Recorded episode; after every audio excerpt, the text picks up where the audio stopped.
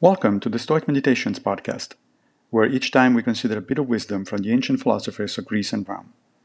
I am Massimo Pigliucci, a professor of philosophy at the City College of New York, and I will guide you through this reading.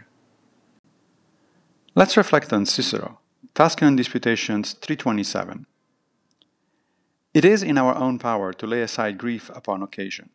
And is there any opportunity, seeing the thing is in our own power, that we should let slip of getting rid of grief? It was plain that the friends of Gnaeus Pompeius, when they saw him fainting under his wounds, at the very moment of that most miserable and bitter sight, were under great uneasiness how they themselves, surrounded by the enemy as they were, should escape, and were employed in nothing but encouraging the rowers and aiding their escape. But when they reached Tyre, they began to grieve and lament over him.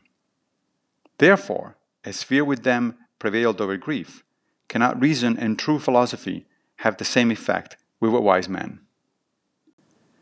Cicero here is making a point that will be reiterated over two millennia later by Larry Becker, author of A New Stoicism.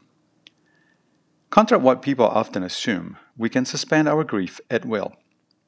Cicero recalls one example that demonstrates this, when friends of the Roman general Pompey the Great set aside their grief for the fact that he had been mortally wounded and promptly acted to retreat to safety. Becker uses the example of a woman grieving over losing her husband, who, however, snaps back into action as soon as called to urgently care for a patient, since her job is being a nurse. Cicero then infers that we can achieve the same result, setting grief aside, by talking ourselves into directing our thoughts toward more productive ends. As he concludes at 328, from which we may infer that grief is owing more to opinion than nature.